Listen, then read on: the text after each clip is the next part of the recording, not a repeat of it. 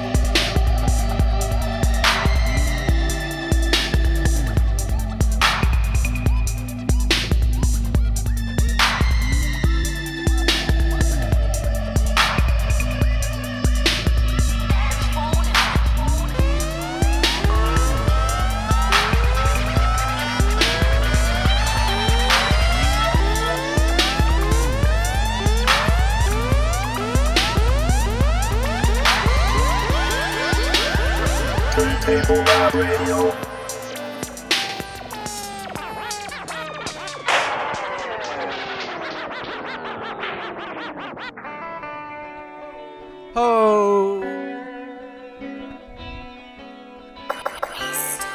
Woo! Yes, yes. Yes, that was uh, that was some of the good stuff laid down by uh, my man Crystal Clear, who is uh, chilling in the Manhattan store, Turntable Lab, chilling with the fam right now. Snack Master to my left. I got Prince Klassen right behind me. Benedict. We got Benedict in the house right now. You want, hey, you want to say what's up? What up? And uh, the man of the hour, Crystal Clear. What's happening, man? Not much, man.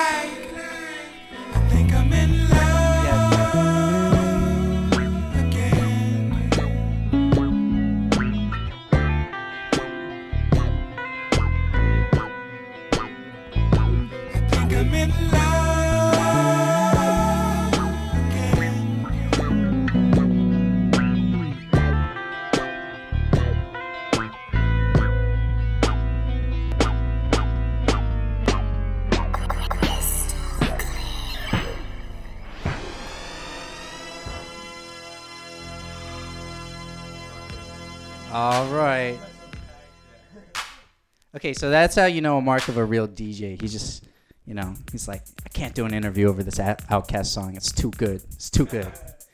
And just can't stop mixing either, you know? I was like, yo, you know, you only have to go 40 minutes. He's like, I could go all night. Um, so, hey, basically, thanks so much for coming down, man. And uh, uh, when I was uh, hearing your set over here, Yes, I was yes. telling um, It's that time again. Um, it's that time to do this interview. You know what I'm The sounds of saying? Because oh wait, what's what is this like a ri- another Street Sounds another Electro what? Special. Uh, I promise we will get to this interview. So basically, uh, I'll help you out here, right? Right. So basically, during the changeover at the end, I played Prototype by OutKast, and he had requested a tune to to vocal over, but I couldn't. I just ha- I couldn't possibly do an interview over Prototype. I either have to listen to it or turn it off. I can't do like talk over it. Um, and then I decided to put on a mix, a Street Sounds mix that was done by uh, fucking uh, DJ Weston. And then, without realizing, the interview at the beginning of that coordinate didn't coordinate very well with your interview.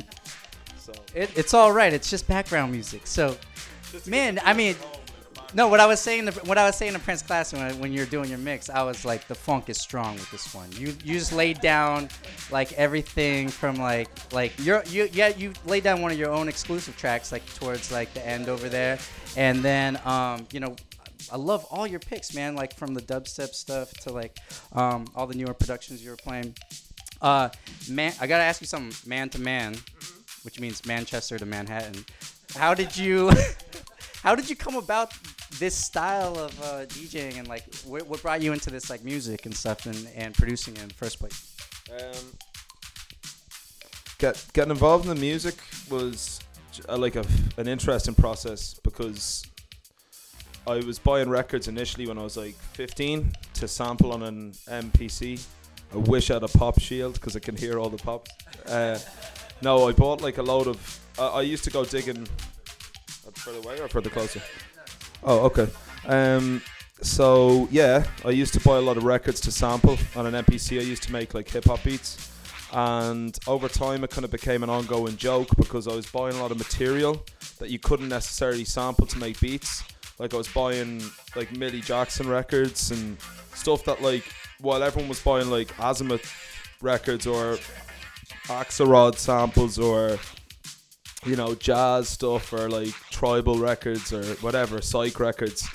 I was buying like a lot of what i at the time just was i, I kind of just called it like boogie music. I didn't really know anything about it. And then i eventually just came a, you know to a huge little little collection of records. And um, i woke up one day and i was kind of still trying to make hip-hop beats but i came to the realization that it just wasn't what i loved wasn't what i wanted to do so I was like, you know, fuck it. I'm gonna go and try and do something do something I like, see if I can make an interesting sound out of it, and yeah, that's pretty much where it's at. But I would like to remark on the DJing and of things because although like the music I make might be influenced very much by the 80s, um, I'm trying my best to do a modern take on it. Um, much like guys like Benedek and you know guys like Tensnake or Cosmic Kids, Holy Ghost, who all have that retro aspect to their music. Dâm-Funk, obviously. Um, but when it comes to DJing, it's no holds barred for me. I don't think that it should be a question of anything. I'm gonna play what I fucking want. I'm gonna play what I like. If it's metal, if it's you know, open with Nirvana, finish with Radiohead, play Electric Light Orchestra in between, and somewhere else drop some fucking Rick Ross. That's what I'm gonna do. I play party music. I like to. I play music that I like, and that's pretty much where I come from. So I think, I mean, towards the end, I got a little bit hectic in the mix, but generally, I like to mix it up as much as I can. I like that. I like that because um, I mean, coming starting as a DJ myself, and then going into the producer stuff, and you, you find that you know you gotta you gotta make that space and be like, this is this is what I like. This is my personal stuff. So this is what I want to make. But then like you know, as, when you're when you're DJing, you're really just a selector of music. So you have the entire spectrum. Because I know I know some people who, who will only DJ like what they produce or the style of music that they produce in. So everything is very seamless and stuff. But I like the uh, peaks and valleys in that mix. That was really really nice. So um, you said you you originally from Dublin, but you moved to Manchester. Uh, were you were you into the sound back in Dublin too? And is there is it hard to find records for you back there? Yeah, I mean, to be honest, I was very lucky. Um, when I was 12 years old, so 11, nearly 12 years ago, I walked into a store in Temple Bar, which is kind of like, I guess, the Lower East Side area of Dublin. You know, quite quirky, except you know this tourist shit as well. And uh, I met a guy called Olan who ran a store called All City, and I stayed there for fucking 10 years. We became best friends. I started getting involved in the label. And if it wasn't for people like Olan, um, Tukai, uh, DJ Scope, oh, DJ Scope, uh, Handsome Paddy, uh, DJ Savage, just these guys that were kind of always around the stop, and DJ Cool C, I wouldn't have ever picked up uh, that much. I kind of sat in the shop so much and I just, you know, eventually grew it. Yeah. Oh, what's that? Oh, this is, you know, and you just kind of learn. And they were really good. They took me under their wing. uh, You know, when I was young, when I'm like 12 years old, and kind of open. Like I, I would not be doing this now if it wasn't for those guys kind of showing me what was up at all. Like I wouldn't have learned about J Dilla. I wouldn't have learned about hip hop. I might have got. It might have come eventually to me, but I wouldn't have got up on it so early. That, and you know, boogie and disco and stuff. You know, it just wouldn't have happened. So that that's awesome. So even though you got like the um, the new productions coming out, I like like to see that you know that's where your roots are from. So you just did a uh, you just did a show over in Williamsburg. You said that was pretty crazy. How'd you like How'd you like that? Is there is there a scene for that in Manchester too, or uh, what did you think about the parties between here and, and overseas? Um, I thought Friday was awesome. Myself, Sinden, uh, who's a good friend of mine, and Nick, who's obviously a good friend of mine. We all went back to back and kind of wilded out for fucking six hours or something crazy and drank a lot of whiskey. So it was a good night. It was really busy. It was rammed. Um, to be fair to Nick's night, I think it's the closest thing to what I'm familiar to back home that I've experienced on this whole tour. Um, LA was great. San Francisco was great. You know, I played a few, a lot of Californian cities, and they were great. Um, but I find it obviously, I did did find a lot different. I think the one thing that stands out to me that really disappoints me about the US, and I don't want to be like negative, is the sound systems. I, I can't argue. I can't argue. I can't. I can't argue. If you if you have complaints about sound systems, I'd say check out Detroit Yeah, I mean, I, don't- I don't know. I, because they, they know how to spin dance music over there. They've been doing it. They you know they have a huge history behind it. Their little bars have better sound system than some of our clubs. It's really crazy. Yeah, I mean, I don't understand it. I mean, I get like that the culture over here in terms of clubbing is a lot more different, um, especially even high end clubs. Like even to you know the the high end clubs in the UK that you disregard, they still take a certain interest in how the, the music sounds and stuff like that. But yeah, it's just tough. You know, everyone wants to play in a semi decent system, but uh, yeah, the party the other night was amazing. Uh, US crowds are definitely incredible to play to because, to be honest, I'm playing music that maybe 70% of the crowd might have grown up to. UK people may not have, so it's much more responsive. And as Benedek would easily agree with me, one of my favourite parties in the world to play is uh, Funkmosphere because it's for two reasons. Number one, there's never a smoke break song. There's never a song that you want to have a smoke break to. Like you just want to stay in the room all night. And number two, the vibe is just it's electric for people like us that are into shit like this. And we're young, do you know what I mean? Not that it's because this isn't young music. As much as I want it to be, it isn't. So like for us to be able to go to a party with our mates and it kick off is fucking dope, you know? Yo, man, thank you so much for stopping by and uh, you know blessing us with funk in uh, NYC. And you you're only in town for another like. Sorry, I'm in town for a few weeks, uh, doing a bit of record shopping, doing a few more gigs, and hopefully going to do a few studio sessions.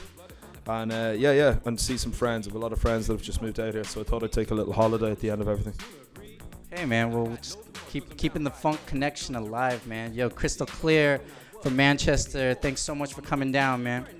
And uh, Benedek, who's sitting here uh, uh, uh, soaking up all this information that we've been spending. Expect to see him in the future, and uh, check out his digital release too, as well as Krystal Klear's.